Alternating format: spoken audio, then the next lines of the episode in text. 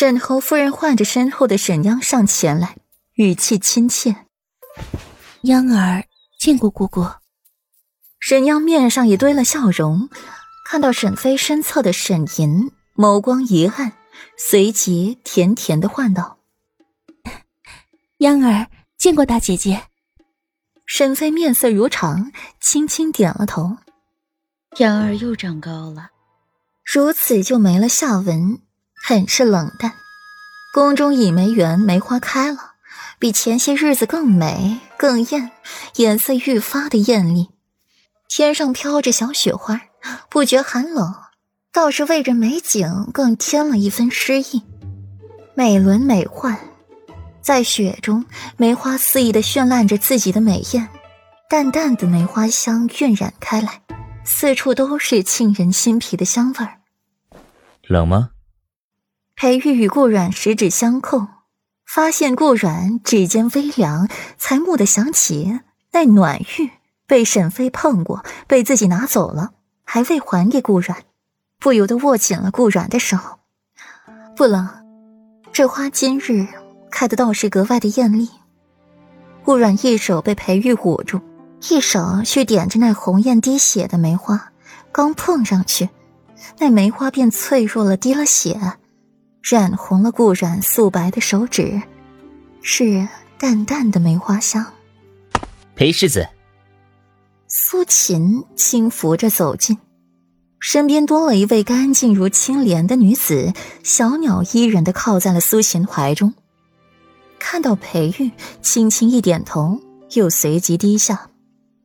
苏公子。裴玉低声应道。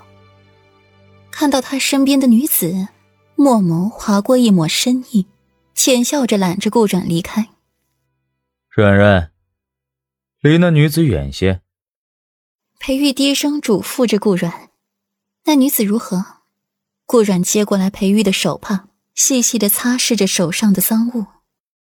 她有花柳病，是霍州给苏秦欲图玷污他女人的回礼，让裴玉从外面寻回来的。夫君，你没病吧？听到“花柳病”这三个字，顾然脸色微微变了。这家伙夜不归宿，之前没和自己成婚时，也时常见他往青楼走，而且第一次技术就那么好，莫不是和旁人做过了？莫不是染病了？传染给自己怎么办啊？果然，顾然怯生生的问了话，就见裴玉黑下了脸色，咬牙切齿：“软软，为夫还是很洁身自好的，没病。”顾阮讪讪一笑，嘴上应承着，手却挣开了裴玉，离得裴玉远了一些。性命为第一，得罪裴玉为第二。裴玉脸色顿时黑下，阴沉的可以滴出水来，一把搂住了顾阮的细腰，唇瓣暧昧的摩擦着顾阮娇嫩的耳垂。软软，我们都做过那么多次了，就算为夫有病。你不也早该就被染上了吗？既然都染病了，再多也没用啊，又何必白费功夫？厚颜无耻！顾然看着裴玉盛满了笑意的眸子，硬生生的从嘴里吐出了四个字来。裴玉脸皮太厚，敌不过。赏梅节还未开始，裴玉道先被皇帝喊了去，留自己一个人在倚梅园同那些贵妇寒暄。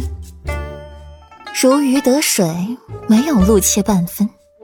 直到四皇子霍尊同左长安一齐出现，场面便愈发的热闹了。从前对左长安敬而远之的千金贵女也讨好上前，把左长安围得水泄不通。顾阮得了空闲，便躲一旁看戏。余光刚好瞟到了一位长相灵气逼人的小丫鬟匆匆走过，脸上带着些许慌张。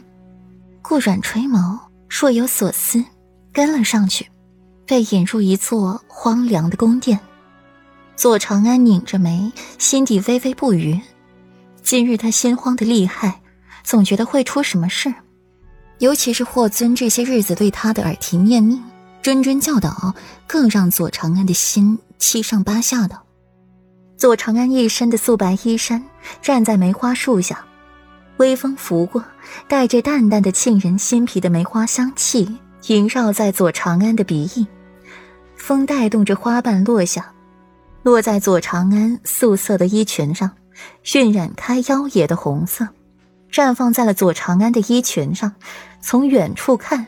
像是素白的衣裙上沾满了活人的鲜血，妖冶邪肆。